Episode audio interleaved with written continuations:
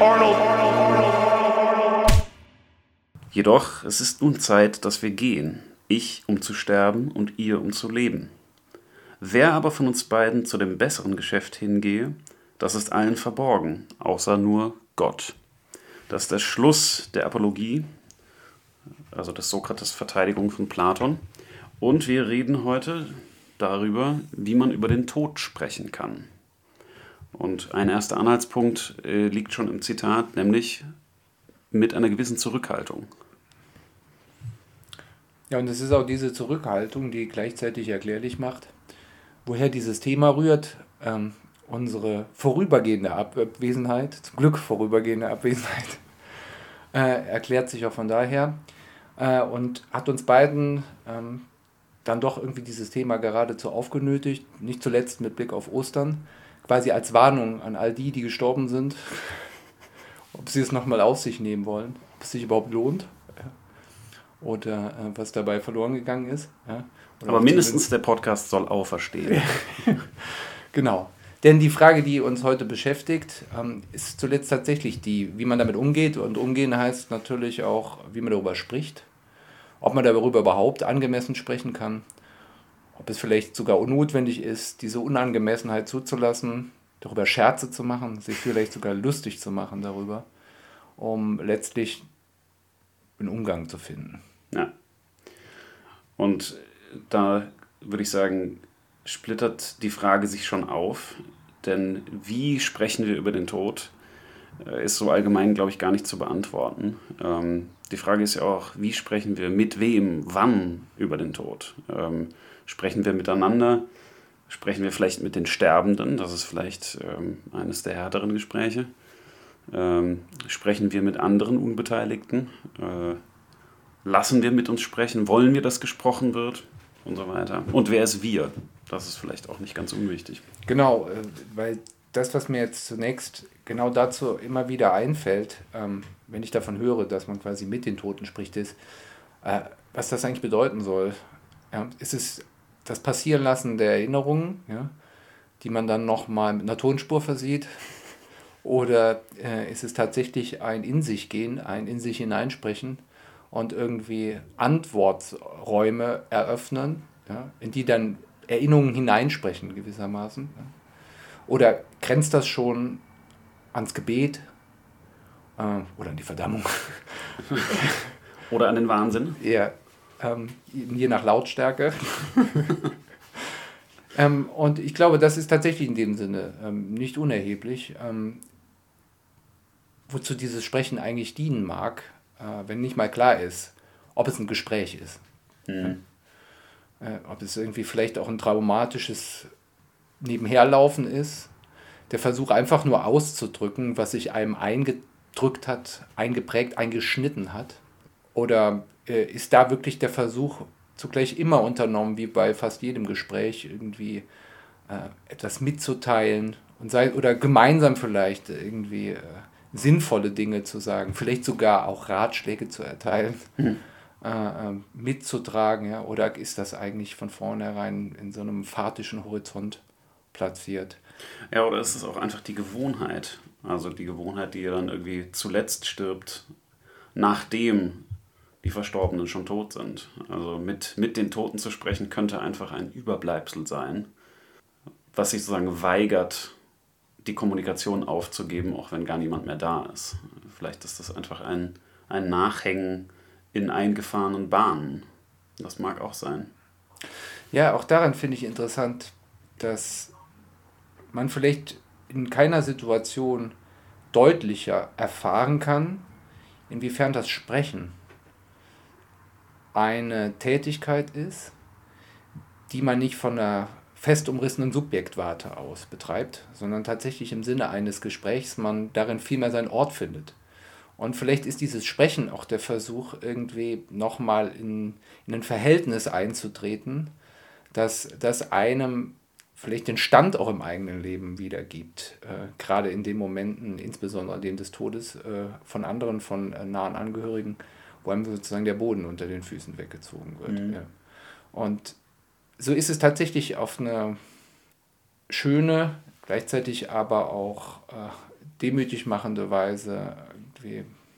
Es ist auf jeden Fall wichtig, offenbar.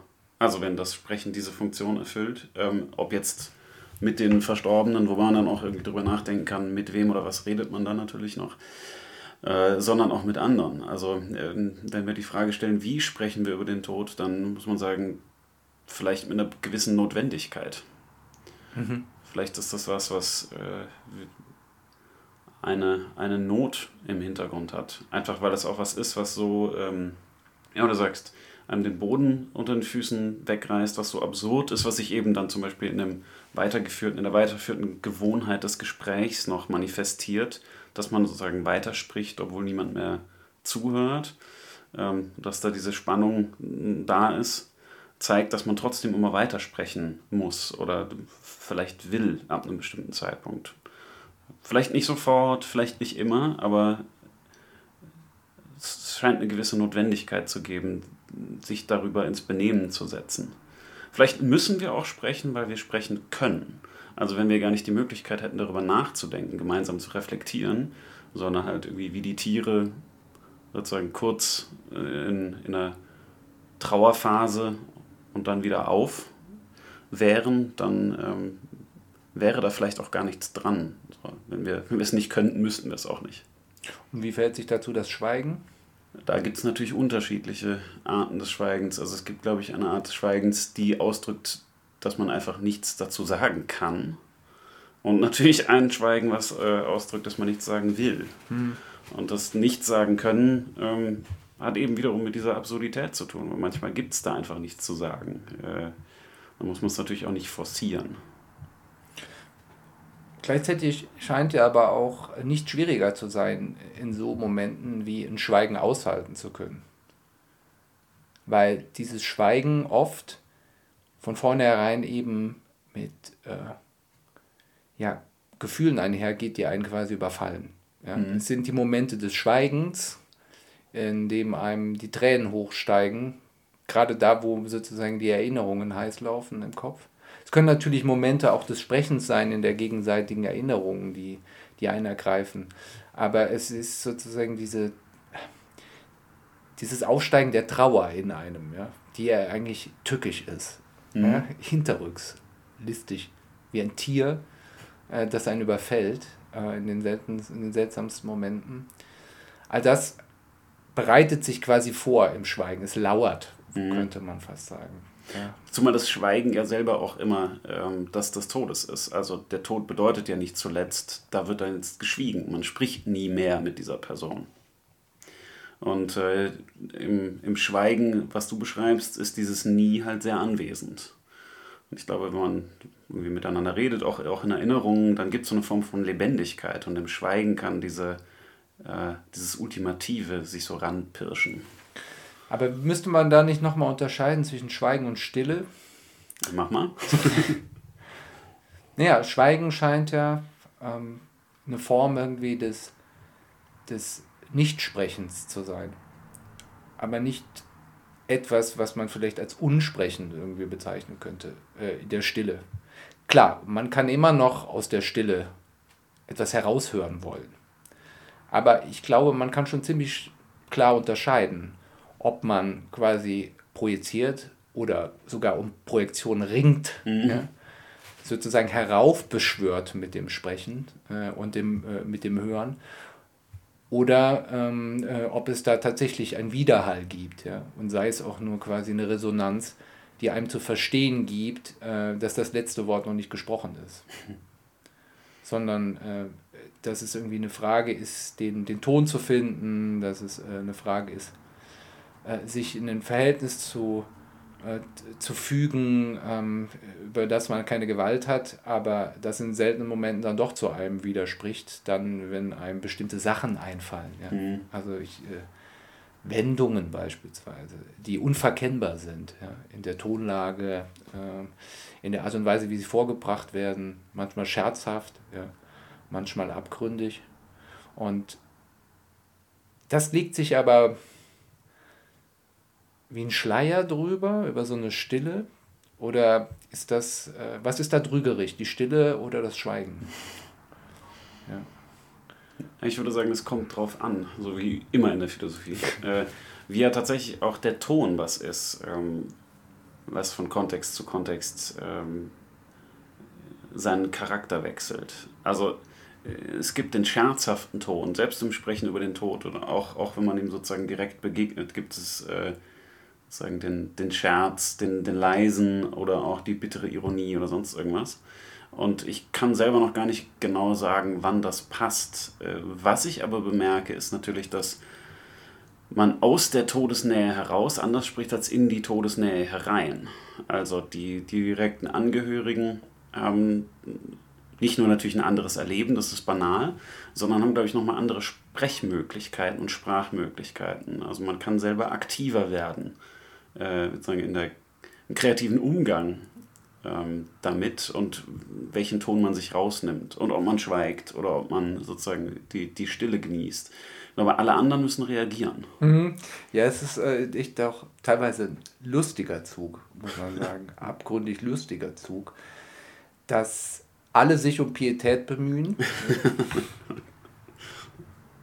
und man nur selber weiß, wie abstrus und absurd es ist die Situation, in der man sich befindet, wenn man sich in dieser Situation befindet. Ja. Das muss nicht Respektlosigkeit heißen. Das heißt, ist vielleicht gerade Respekt zu akzeptieren, dass es unergründlich, absurd äh, untragbar ist eigentlich. Mhm. Und trotzdem damit einherzugehen. Genau, ja. und der Absurdität Ausdruck zu verleihen, bedeutet natürlich, dass man einen, einen Ton anschlägt, äh, der dann nicht unbedingt pietätvoll ist. Vielleicht ist es auch so, dass die meisten Menschen diese Erfahrung doch auf die eine oder andere Art und Weise kennen, indirekt oder direkt, und lieber über dieses Sprechen schweigen.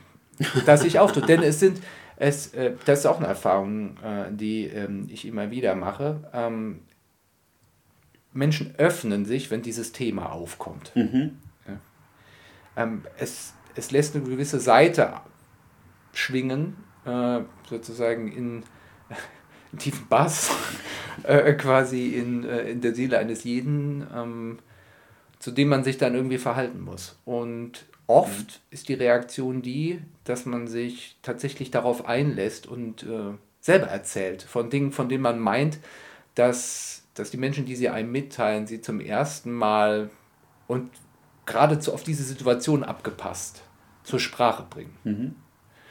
Also es ist so, als ob für einen kurzen Moment irgendwie die Maskerade der Welt fällt und jeder sich wiederfindet äh, in dieser seltsamen Distanz, in die keiner eigentlich getrieben werden will, aber die einen zuweilen heimsucht und dazu nötigt, sich zu verhalten. Und das heißt nicht nur den, den Entzug, den Verlust zu verkraften, sondern sich als Zurückgebliebenen, ähm, man muss es fast so äh, trocken sagen, bei Laune zu halten. Mhm. Ja?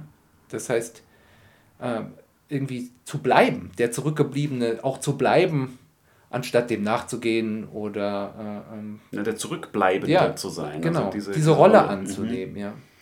In, in, die wir ja früher oder später alle rutschen. Also man kann sagen, ja, das ist Ge Geburt und Tod, äh, teilen wir alle, das ist irgendwie trivial, aber es ist deshalb noch nicht banal.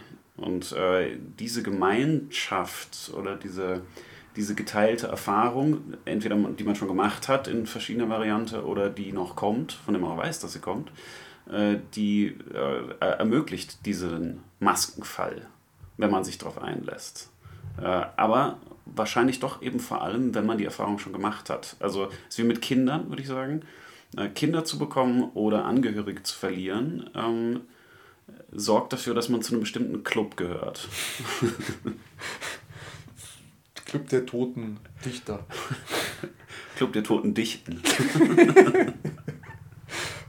genau. Äh, tief ins Glas schauen und äh, schwenken. Ähm, aber.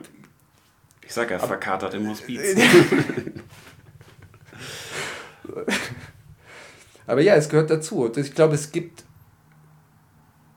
nichts Absurderes in der Hinsicht, dass es einerseits nichts Komischeres gibt und gleichzeitig Traurigeres als den Tod einerseits aus der Perspektive des Toten selbst und einerseits aus der Perspektive der sogenannten Hinterbliebenen. Ja.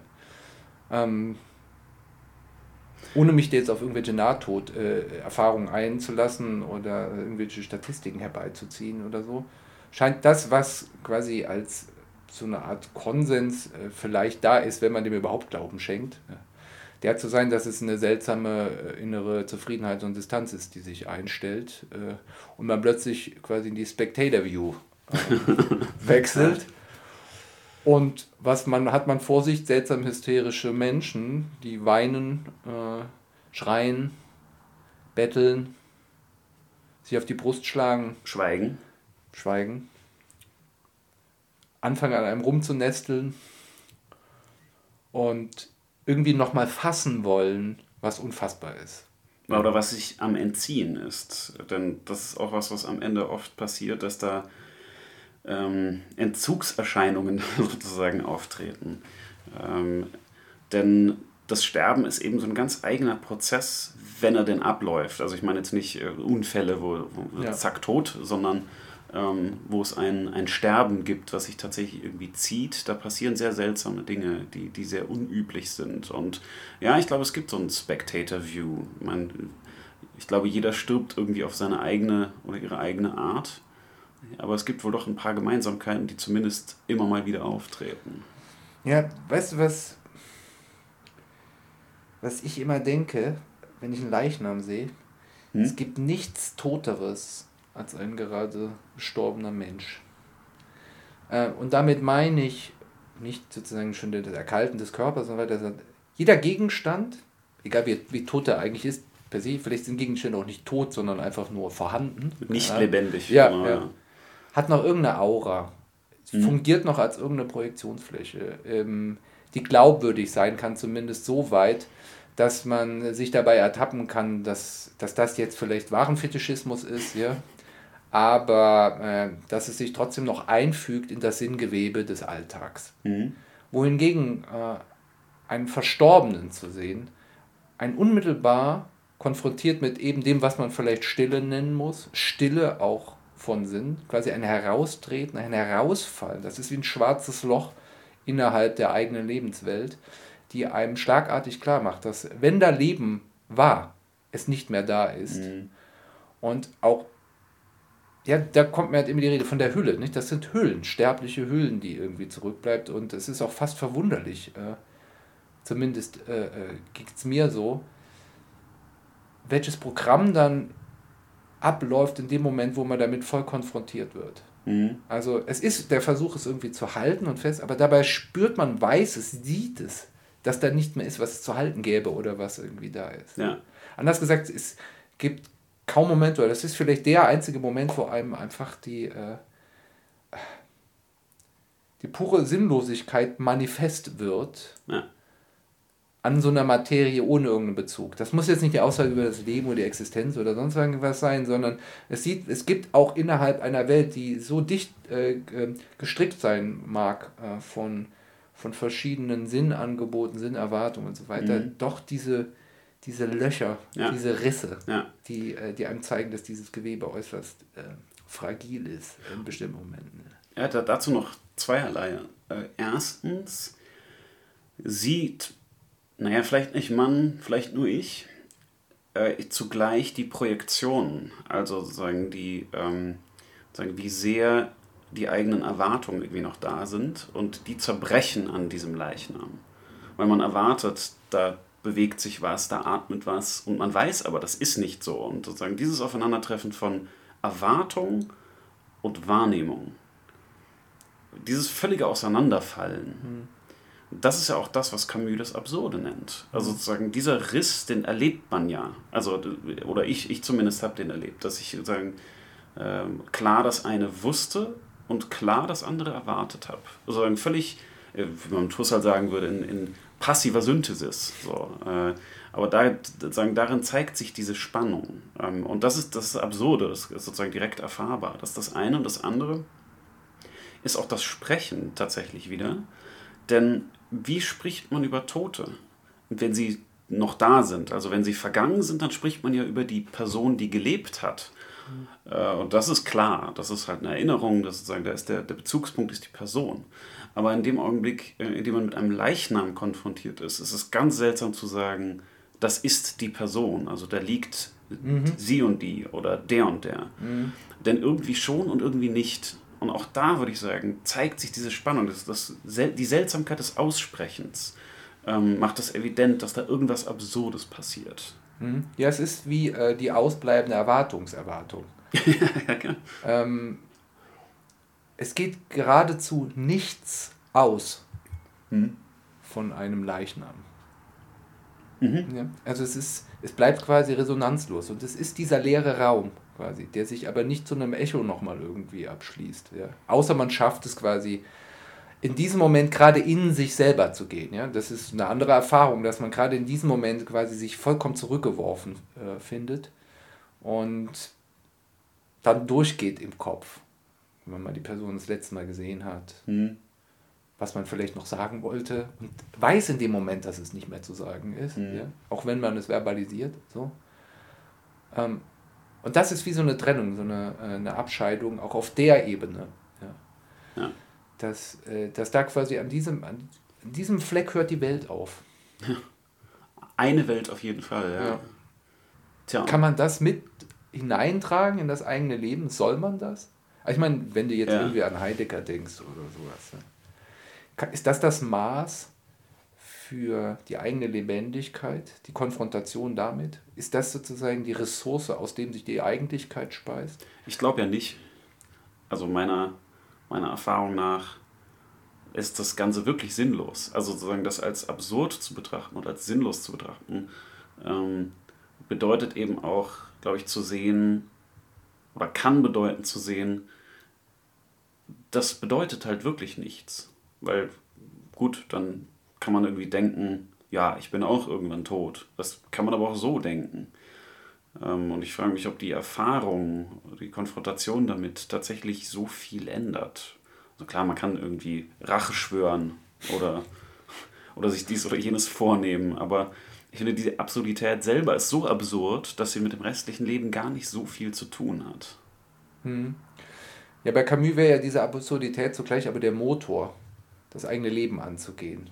So, ja? Das, was quasi die, äh, die insgeheime Duracell äh, bei, bei Sisyphos immer wieder diesen gottverdammten Brocken vor sich hinzuschieben. Ja? Aber ich glaube, er hat zu diesem äh, Brocken noch ein lebendigeres Verhältnis äh, als zu äh, ja, also. Der Fels ist auf jeden Fall zu Hand. Damit kann man was anfangen. Ja, auch wenn man ihn so tausendmal hoch und runter geschoben hat, ja. nimmt er auch Gestalt an. Ja. ja. aber genau, ist das. Äh, oder, oder geht das noch tiefer oder quasi gar nicht tiefer? Bläst es, schneidet es quasi jede Tiefe weg und lässt einen einfach nur quasi an der, lässt einen nicht rein, lässt dann sozusagen an der mhm. Oberfläche äh, äh, zurück in diesem Moment. Ich glaube schon. Also zumindest äh, kann ich das so, kann ich das so sehen. Es gibt sozusagen eine, eine Endgültigkeit ähm, auch eben der, der Sinnentwicklung, die da aufhört. Also danach passiert ganz viel. Aber sozusagen der Tod selber, ja, scheint mir tatsächlich erstmal ein, ein sinnloser Stopp zu sein. Er kriegt dann vielleicht Sinn, wenn man es ins Verhältnis zum Leben davor setzt. Wie gesagt, das ist jetzt eine Erlösung. Ähm, kann ja auch so gewesen sein. Ich meine, es davon, äh, oder wie man das sieht, hängt wahrscheinlich auch davon ab, wie zum Beispiel die Person, die da gestorben ist, ihren eigenen Tod betrachtet hat. Ähm, da kann es also sozusagen noch so eine Sinnglocke geben, dass man sagt, zum Glück ist es endlich vorbei. Ähm, also nicht, nicht nur, wenn man die Person gehasst hat, sondern vielleicht, weil man, gerade weil man sie geliebt hat und ihr gewünscht hat, dass die Schmerzen aufhören oder so.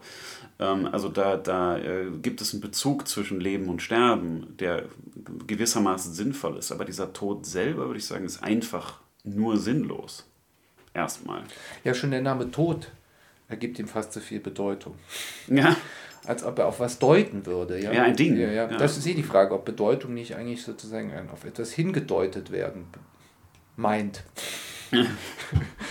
ähm, aber da halt nichts kommt. Also mal abgesehen von irgendwelchen Zombiefingern, die sich regen in, in, in Fantasiewelten. Äh, äh, ja, und dann viel Verwaltungskram danach. ja, und ich, die Frage, die ich mir auch gestellt habe, war für einen Moment, was passiert, wenn jetzt doch ein Auge aufging? Ja. Ja, die, die habe ich mir ja, auch gestellt. Also wäre das Freude oder der pure Horror gewesen? Ich war mir unsicher, ehrlich gesagt. Äh, ja, oder sich ein Finger bewegt oder irgendwie so. Es ist, du hast es Endgültigkeit genannt, nicht? Es ist auch das Ende eines der Gültigkeit. Also es ist so, Mhm. ähm, es ist weg. Ja. Es ist ein Weg. Es ist nur noch irgendwie, es ist eine Referenz, meinetwegen, ja. ja. Aber es hat sozusagen keine Bedeutung mehr. Diese Ebene äh, Ja. funktioniert nicht mehr in diesem Sinn. Und selbst die Referenz ist, wie ich ja vorhin schon angedeutet habe, irgendwie unklar, weil spricht man jetzt über den Leichnam, spricht man über die Person. Ich glaube, da, da kommt unser Kartesianismus irgendwie auch äh, entweder her oder auf jeden Fall taucht er da auf. Ähm, oder vielleicht auch nicht Kartesianismus, vielleicht diese, diese Vorstellung bei Homer, dass da irgendwie die Psyche ausgehaucht wird und dann da ein Körper übrig bleibt. Also das, was fehlt und das, was auseinandergeht, das scheint mir da sehr evident zu sein. Also selbst ähm, wenn man nur meint, und ich gehöre zu den Menschen, dass der Körper einfach irgendwann ausgeht, also die, die Person ist eine, dann bin ich ein bisschen aristotelisch, äh, Person als Funktion eines Organismus irgendwie sieht und dann sagt, der Organismus ist jetzt fertig, so, der, der macht nicht mehr das, was er soll, der funktioniert nicht mehr, die Funktion ist weg, damit ist das Bewusstsein weg, damit ist irgendwie die Person erloschen in gewissem Sinne. Selbst wenn man das glaubt, gibt es da, ähm, oder selbst wenn man davon ausgeht, gibt es doch irgendwie die Evidenz der Scheidung zwischen zumindest dem, was vorher Person war, ohne dass man davon ausgehen muss, dass das jetzt irgendwo ist, und dem, was da übrig bleibt. Und dieses Übrigbleiben ist halt das Absurde. Weil ja die Person äh, assoziiert ist mit Sprechen, Gesten, äh, Bewegung und das ist alles weg. Äh, und was übrig bleibt, hat damit in gewissem Sinne nichts zu tun und in anderem Sinne natürlich schon. Ja, das ist interessant. ähm, Es ist nämlich nicht einfach ein Rest, der da bleibt, Mhm. sondern dieser Leichnam ist zu viel. er, Ja, ja, er ist ja, zu viel. Es ist einfach. Ähm, ich glaube, Kleiner, der das wirklich erlebt hat im gewissen Alter, verliert in diesem Moment schlagartig all das, was die Person ausgemacht hat. Mhm. Dafür ist sie zu präsent, auch noch in der frischen Erinnerung Mhm. gerade kurz zuvor und so weiter und so fort. Aber plötzlich tritt da was in Erscheinung, was aber nicht wirklich in Erscheinung tritt, sondern also einfach, einfach nur vorhanden da liegt Mhm. und äh, ja, wie ein Knick in der Optik, ähm, diese, sagen wir mal, diese hineinragt in die Kontinuität des Austauschs, meineswegen des Gesprächs, das auch noch stattgefunden hat und Mhm. so weiter und so fort. Ja. Ja, ist ein ontologischer Bruch. So die, diese, wie soll man sagen, die Seinsart ändert sich und da drängt sich was auf, was vorher nicht da war. Und es löst sich aber trotzdem etwas auch. Ne? Also es ist, äh, wie gesagt, es kann auch direkt eingehen in die Verinnerlichung, in die Erinnerung, weil das gleichzeitig repulsiv ist. Nicht? Also eine andere Position natürlich auch, es ist halt auch der Ekel, der damit äh, schwingt äh, an der äh, Stelle, ähm, der dann, den man aber dann bereitwillig überbrückt, um einfach nochmal den Körperkontakt herzustellen, der aber dann erstaunlich schnell in, in eine ähm, ja, äh, unvermeidliche Kälte umschlägt ja, und Schwere und all das, was quasi eine, ja, was man irgendwie eine Körperspannung genannt hat oder sonst irgendwas. Ja, All Ja, Wärme im doppelten Sinne fehlt Ja. halt. Also das ist ja nicht das Organismische, sondern Ja. Wärme auch als Verhaltung so, und als, als Personales und das, das fällt halt alles weg. Ja, und vor diesem Hintergrund ähm, ist es, glaube ich, auch keine unerhebliche Frage, ähm, wie man dann mit dem Leichnam umgeht, ob man ihn beerdigt, ob man ihn Mhm. ins Krematorium bringt und so weiter und so fort. Also ich muss ehrlich sagen, für mich ist die, die Verbrennung äh, der konsequente Gedanke, der sich äh, aus diesem Zustand ergibt. Ähm, Mhm. weil es dann das, was irgendwie gefühlt nur noch Materie ist, quasi in seine einzelnen Bestandteile zerstreut. Ja. Und zumindest an der Stelle das Ende vollendet. Ja, äh, sozusagen die Reduktion reduziert. Also du hast sozusagen irgendwie so einen Wechsel von Person zu oder von, wie soll man sagen, zum, vom Leib einer Person zum bloßen Körper. Und der Körper wird dann weiter reduziert. Also ich würde auch sagen, dass äh, folgt halt irgendwie. Ja, vielleicht ist das aber auch noch ein verkappter Idealismus dahingehend, dass man das reiner halten will. Ja, das wäre die Erinnerung. Also ich das, fast das Gefühl habe, dass erst ab diesem Moment die Erinnerung freigegeben ist. Ähm, und mit Erinnerung meine ich dann jetzt nicht einfach nur ein paar Episoden im Kopf, sondern äh, ab diesem Moment ähm, verschwindet auch die Referenz gewissermaßen. Mhm. Ja. Die nochmal eine andere ist, äh, im vollen Bewusstsein vorm Grab zu stehen und äh, zu wissen, dass da quasi äh, ein Leichnam anwesend ist in seiner komischen Art. Ja. Verwesend. ja. ja. Ja, das stimmt. Also sagen, dass die, die Verfeuerung ist ja fast herakliteisch, dass man da nochmal was. Ja, es ist heidlich, ja. ja genau. Aber deshalb nicht falsch. das ist übrigens natürlich ein weiterer großer Themenkomplex in, in der Frage, wie man spricht, äh, wie heidnisch, wie religiös, wie atheistisch, wie naturalistisch. Da, da tun sich schon Abgründe auf zwischen diesen verschiedenen Positionen. Denn mein Eindruck, zum Beispiel bei der, bei der Suche nach einem Motto oder einem Spruch, war schon, dass, ähm, oder ist immer noch, dass die meisten äh, Sprüche und Zitate und äh, Aphorismen zum Tod äh, vermeidend sind. Sozusagen diese Endlichkeit, diese Seltsamkeit und den Bruch nicht anerkennen, sondern dass man sagt, ja, äh, hm, das ist jetzt ein Übergang in ein besseres Leben, aber ein Übergang in ein besseres Leben kann halt auch sein, ich habe im Lotto gewonnen und ziehe jetzt um. Und das, was ich als Tod erlebe, ist kein Übergang in ein anderes Leben, sondern ist erstmal ein brutales Ende eben ein sinnloses Ende. Und ich habe keine Ahnung, ob religiöse Menschen tatsächlich die Leichtigkeit empfinden, die darin eigentlich liegt, zu sagen, naja, das Leben ist vorbei, aber das nächste hat angefangen und es ist sowieso besser und in ein paar Jahren sieht man sich sowieso, Stichwort Auferstehung, also seien es auch ein paar zehntausend Jahre, je nachdem, wie lange man irgendwie im Fegefeuer sein muss.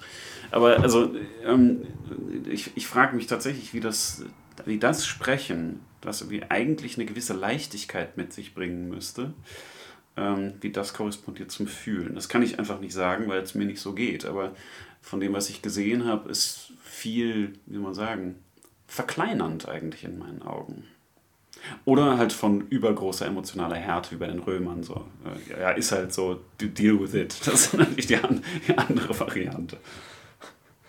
Ja, es sind so Trauergirlanden, die man dann nochmal windet quasi um diese Erinnerung, um sie nochmal aufleben zu lassen, vielleicht an der Stelle. Ja. Vielleicht ist es aber auch von vielen der innigste Wunsch, ähm, dass es so sein möge. Ja? So das kann ja nachvollziehen. Also, farewell, sozusagen. Ja, ja, klar, ähm, so als ob man da äh, nur jemanden eine Reise antreten sähe von dem man auch nicht weiß, wie sie endet oder wo ankommt. Jedenfalls wird man nicht daran teilhaben, wie es sein wird, anzukommen und so weiter. Vielleicht ist das auch ähm, noch die ehrlich, der ehrliche Kern, quasi zu sagen, keine Ahnung. Ja, ja das wäre ja der Sokrates, ja, ne? wir ja. wissen es halt einfach nicht. Ja. Ähm, aber jedenfalls ist da jemand von uns gegangen, wie es dann ja auch so schön heißt. Ja, aber ich muss gestehen, ähm, mir ging es dann sofort schon um eher die, die Frage des des Erinnerns, was das heißen kann, heißen soll, ja, was tatsächliches Andenken unterscheidet von Eindrücken, die man hat, die mhm. irgendwie aufploppen. Ja. Kann man, wie kann man eine Person sozusagen ehren in seiner Art, wie er war oder sie war?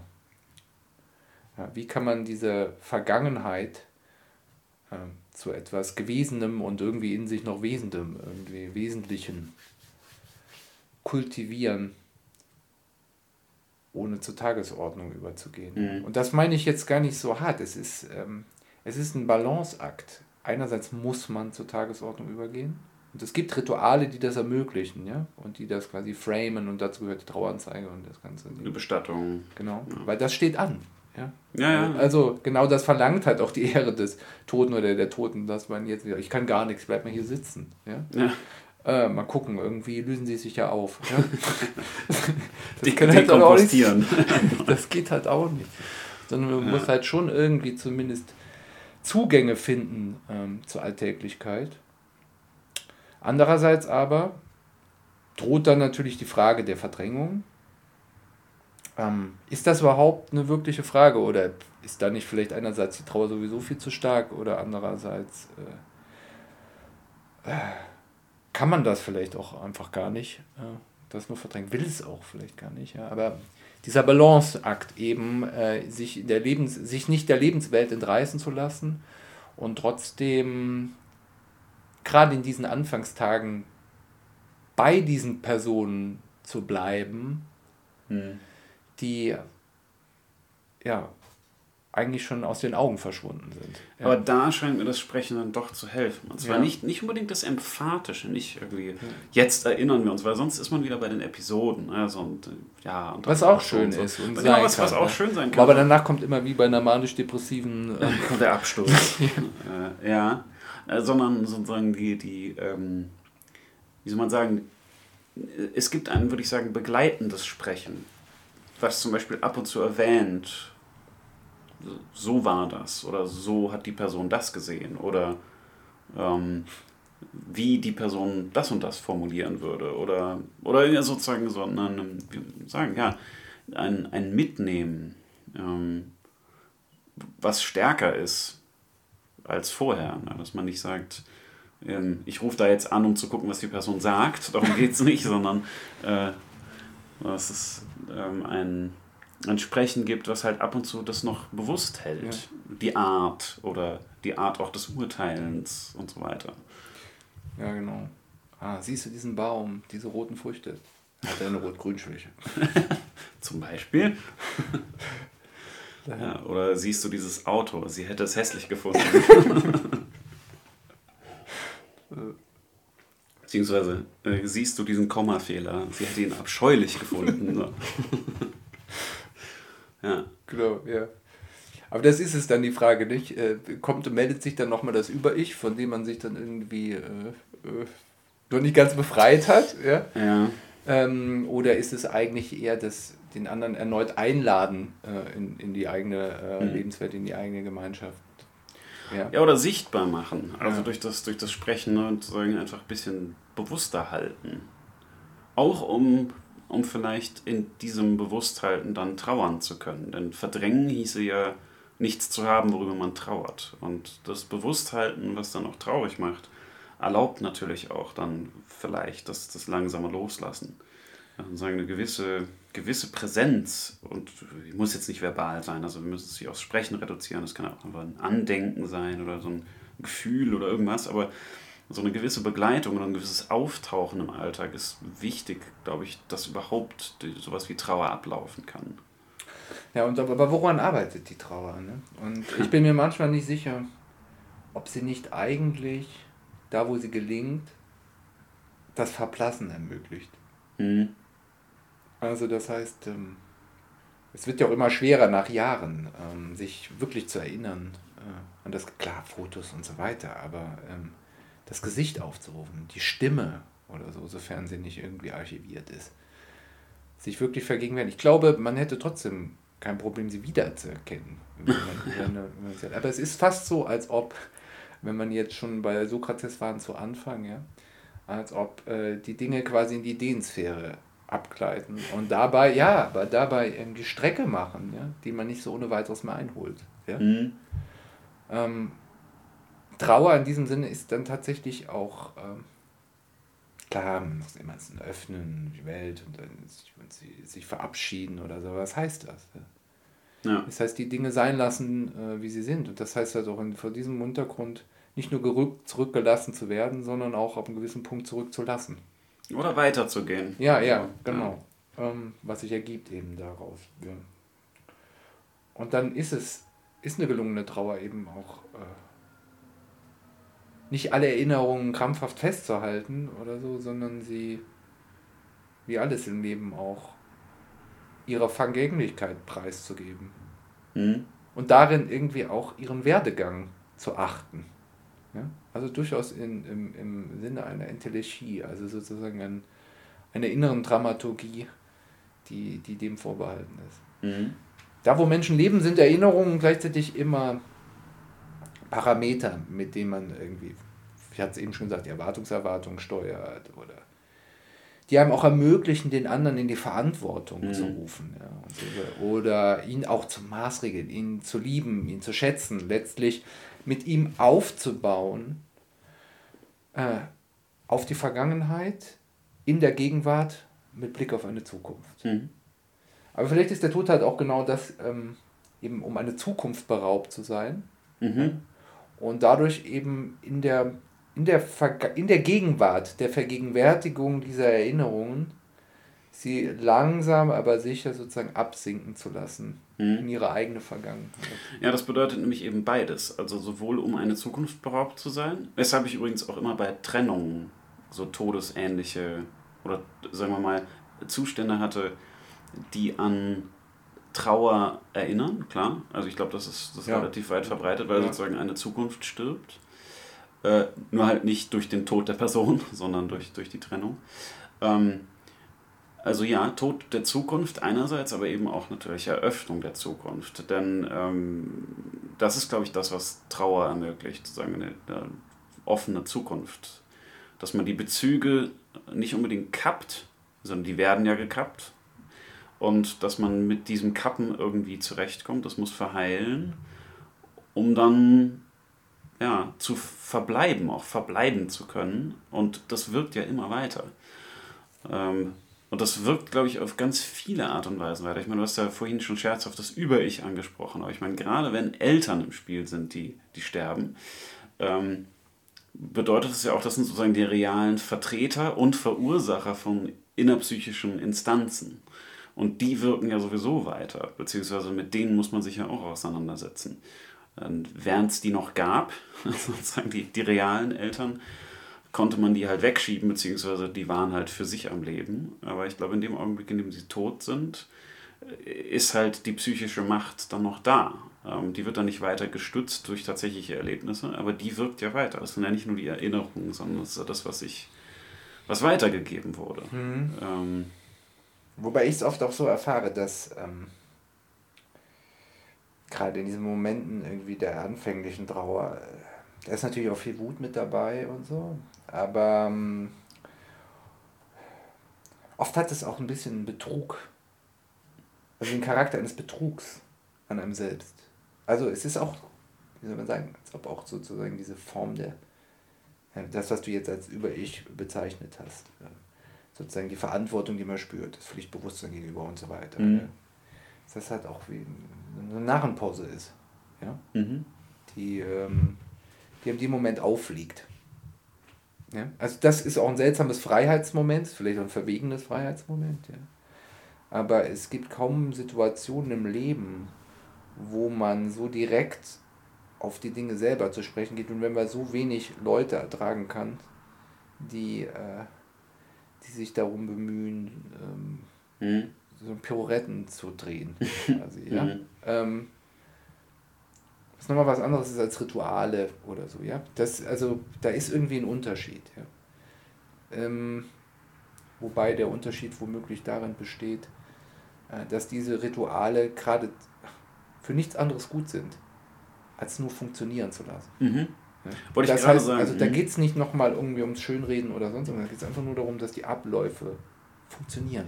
Es geht auch nicht um das Eigentlichkeit. Ja, ja, es geht genau. nicht darum, dass man irgendwie ja. tief empfundene Trauer genau. jetzt irgendwie aufgedrückt und aufgebuttert kriegt, sondern ähm, was nicht heißt, dass sozusagen ehrliche Trauer irgendwie was, oder ehrliche Trauerbekundungen was Schlechtes sind oder so. Aber es, wie du sagst, sozusagen, es gibt Momente, in denen das bloße Funktionieren das ist, was angebracht ist. Ja, man kann auch nicht eigentlich trauen, man kann nur zulassen. Das ist alles. Mhm. Ja, das ist ganz, äh, ist ganz trivial irgendwie an der Stelle. Oder vielleicht sogar banal. So. Du kannst halt versuchen, es wegzudrücken, ja, oder sich halt hineinbegeben. So. Ja. Äh, das, man kann natürlich jetzt auch Eigentlichkeit über genau so eine Form irgendwie definieren wollen oder so, aber es, ist, es hat was absolut Lächerliches. äh, äh, damit dann irgendwie vor sich selbst oder anderen hausieren zu gehen. Ja. ja. So. Es ist nur traurig, äh, wenn Trauer nicht funktioniert, ja? weil das meistens für die betroffenen Leute halt eine Qual ist. Ja. Und keiner sucht sich das aus, nicht äh, eigentlich zu trauern oder sowas. Ja. Ähm, und daher greift diese Kategorie vielleicht auch überhaupt nicht an der Stelle. Ja, ähm, ja umso unangenehmer ist der Versuch äh, der, der eigentlichen der eigentlichen Trauer, das sozusagen, äh, gerade bei den, nicht, nicht bei den Angehörigen, sondern bei dem, bei dem Umfeld. Weil, du auch meinst, ja, mitsterben quasi. Ja, ja genau. ja, nein. ja, eigentlich, ne? nicht Mann stirbt, sondern jetzt. Ja. ja. Es wird gestorben. ja. Es stirbt. Ähm, ja, das ist irgendwie, genau, das ist irgendwie komisch. Also ich meine, es kann auch pathologisch motiviert sein und so weiter, ja, aber äh, äh, sich da dann sozusagen... Eine betretene Miene aufsetzen, ja, sofern sie dann aufgesetzt ist, um ja nicht quasi die Situation äh, von ihren mhm. Zumutungen zu unterbieten. Ja? ja. Aber es ist dabei ist es mal, dabei ist es ja. manchmal. Ja, aber das, weiß, aber das ist halt sozusagen Humor. Manchmal ist es einfach die höhere Form von Respekt, äh, dem Nichts im Lachen Raum zu geben. Mhm.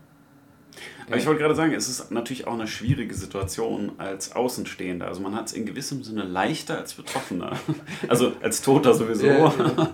Aber ich meine als, äh, als sagen Hinterbliebener oder Hint Hinterbleibender, wie wir vorhin formuliert haben, ähm, ist es natürlich einfacher in dem Sinne, dass man auch einen gewissen Raum eingeräumt kriegt, äh, sich so oder so zu verhalten. Natürlich so ein bisschen gaga zu verhalten. Ein bisschen gaga. Seltsame Aussagen zu tätigen. Und zu weinen. Äh. Ja, lang wach zu bleiben, zu trinken. Äh, ja. Ähm, ja, solche Sachen. Ne? Ähm, und als, äh, ähm, als jemand, der Beileid bekunden will, ist man natürlich in einem bestimmten Korsett drin erstmal. Und das zu brechen und da ähm, mitzugehen und irgendwie sich eventuell eine Absurdität zu erlauben, ist, glaube ich, sogar das, die größere Schwierigkeit. Also als Trauernder kannst du traurig sein und ernst und dann im nächsten Moment absurd, weil das ist dein gutes Recht. Aber als Beileidbekundende ganz schwierig. Ja, ja. Und das scheitert auch fast immer. Außer dann, wenn man weiß, sozusagen im allerengsten Kreis, ja. äh, man weiß, dass die betreffenden Personen diese Erfahrung kennen, sie teilen, man selber schon mal sie mit ihnen geteilt hat. Ja. Und, äh, aber dann gibt es auch nichts mehr zu sagen. Verstehst du? Dann geht's ja, genau. eigentlich, da spricht doch einfach nur, in solchen Momenten spricht doch einfach nur aus der Beileidsbekundung, es ist eine Scheiße, aber was soll man machen? Ja, ja ne, also so, ja. das ist doch das, was da sozusagen rausspricht. Und alles, was, was diesen Moment selber betrifft, alles, was darüber hinausgeht, spielt schon wieder in einem anderen Register. Mhm. Dann geht es quasi um die Gruppendynamik der Hinterbliebenen, dann geht es um, um das Wiederreinfinden ins Leben. Da merkt man, dass diese Beileidsbekundung eben in dem Sinne Mitleid ist für die eigene Situation. Ja. ja? Also das heißt, dass der andere dann sieht, oh, das wird jetzt schwer aus den oder den Gründen. Ja. ja. Dabei ist es, das will ich nicht leugnen, es gibt natürlich auch Tode, die sehr schwer zu tragen sind, äh, äh aus unterschiedlichsten Gründen. Für, ja, Und ich meine auch ganz blöde Gründe, finanzielle Gründe oder sonst was, für, für Familien und so weiter. Äh, da ist das vielleicht angebracht. Aber wenn man dann irgendwie so mitten im Leben steht und das einem widerfährt, äh, wo man dann jetzt zumindest in der Hinsicht keine äh, Sorgen hat, äh, das zu bewältigen, dann ist dieses Mitleid manchmal deplatziert. Ja? Mhm. So. Und dann wünscht man sich eigentlich eher Schweigen. ähm, aber ja, ja. ja, und trotzdem ist es ja zumeist ein aufrichtiger Versuch, irgendwie zu signalisieren, dass man es sieht ja. und dass man es trägt. Ja. Ja, ja. Übrigens interessante, ähm, sagen, interessante Branche in dem Zusammenhang äh, zu beobachten sind natürlich die Bestatter. Weil die haben das sozusagen die Situation ja professionell. Also als, als Freunde und Angehörige der, der nächsten Hinterbliebenen hat man natürlich eben diese, diese Spannung auch selber mit auszuhalten, ist vielleicht selbst auch traurig, muss aber Beileid bekunden und Mitleid zeigen und so weiter und so weiter. Oder eben ein Gespür dafür entwickeln, wann das Absurde eventuell angebracht ist und so. Ähm, während äh, Bestatterinnen und Bestatter äh, das ja sagen, professionell machen. Und die haben auch eine ganz äh, bestimmte Art und Weise zu sprechen. Und da war ich sehr dankbar für eine gute Resonanz, wo ich das Gefühl hatte, ja, wir verstehen uns irgendwie. Und dann gab es irgendwie einen Moment, wo ich gelernt habe, es gibt Un-Startups. So auf einmal war dann sozusagen meine Neugier wieder da und ähm, dann möchte ich auch nicht, dass man weiter mitleidig oder, oder bemitleidend oder so spricht, sondern dann will ich wissen, was es mit den Urnen-Startups auf sich hat. Und äh, ich kenne auch einige Leute, die schon mit Bestattern zu tun hatten und da gibt es echt große Unterschiede.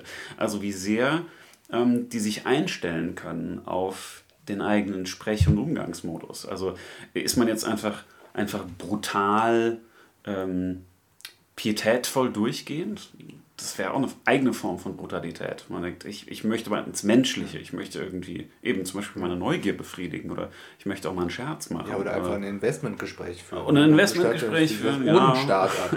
Genau. genau. Äh, okay. Wo kann man da Aktien kaufen? Bei mir, hier, hallo. genau. Zufällig. das vielleicht wieder auch ein bisschen unangemessen, aber ähm, aber sozusagen, es, es gibt natürlich eine ganze Welt, die professionell mit dem Tod zusammenhängt und äh, die machen das unterschiedlich gut und das ist auch daran, finde ich, bemessen, wie sie mit einem reden.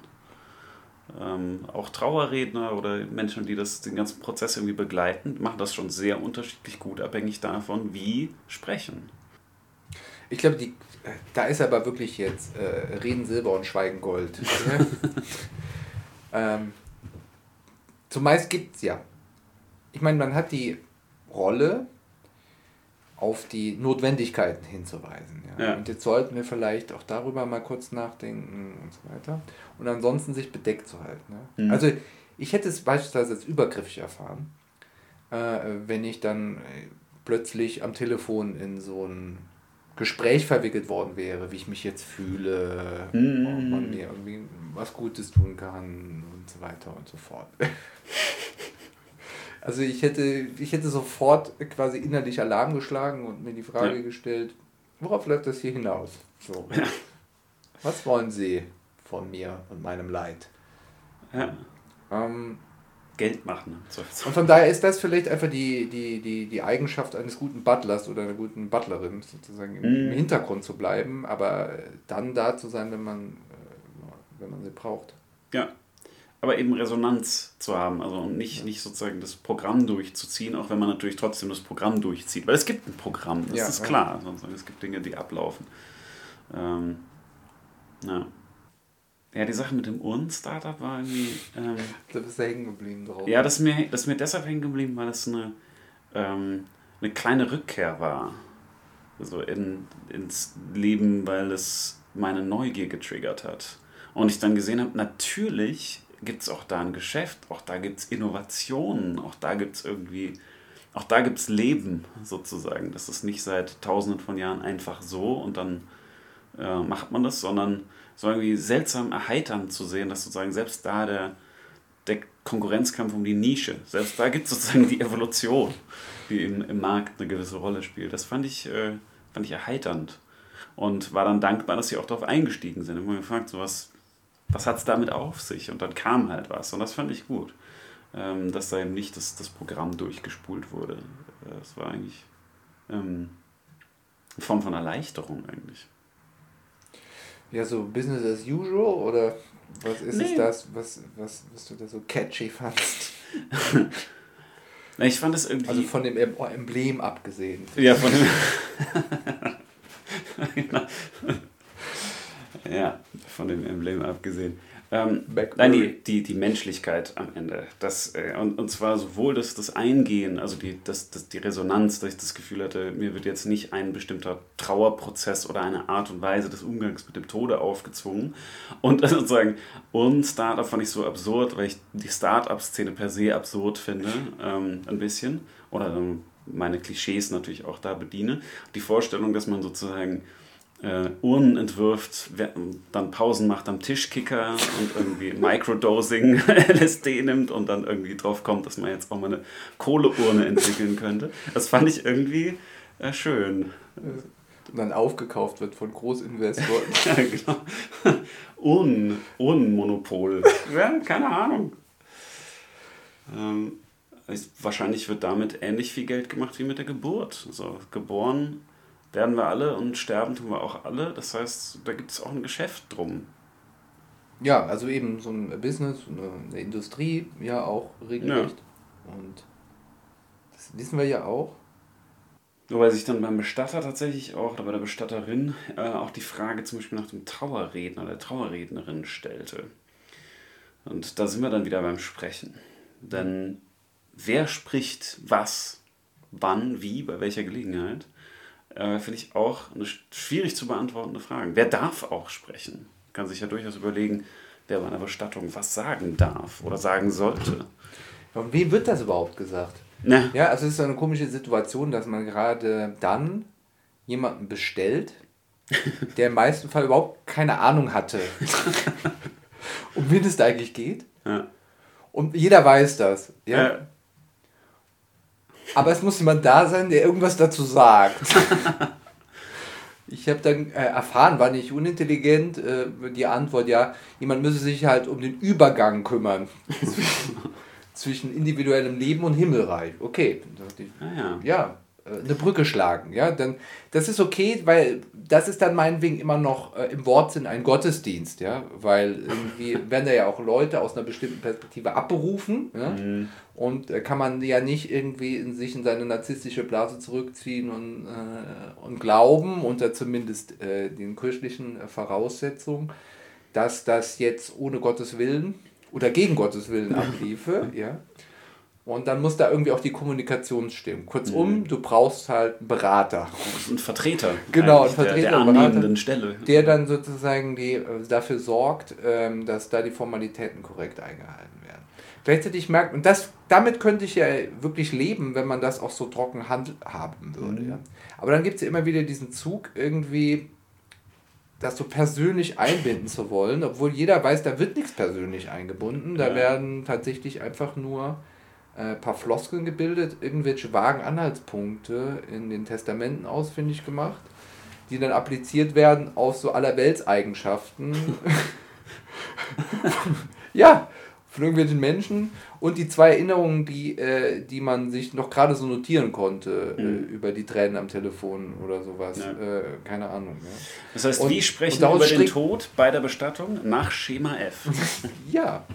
Auch das ist Teil eines Zeremoniells. Ja. Und das kann man entweder retten, indem man sagt, naja, da gibt es halt Abläufe, die gehen noch über das individuelle Leid hinaus, was es tragbar macht.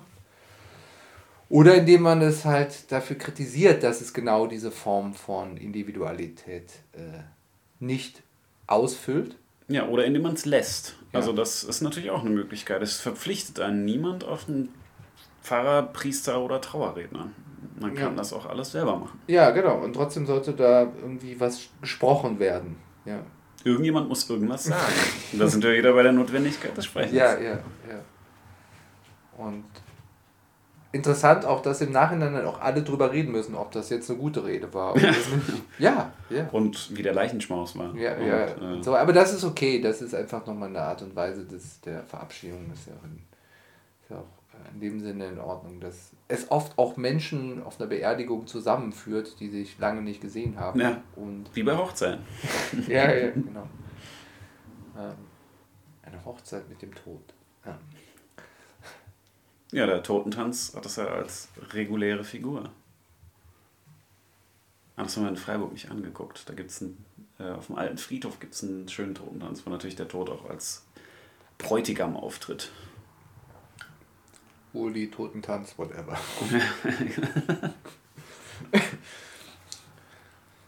ja, das Sprechen, genau das ist es. Und irgendwann hat es halt ein Ende.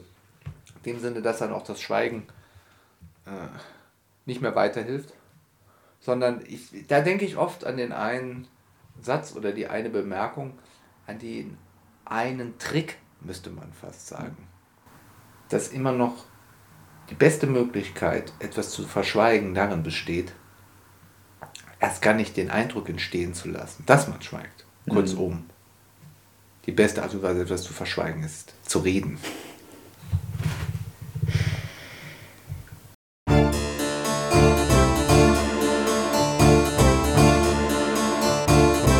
Arnold and Arnold. Arnold.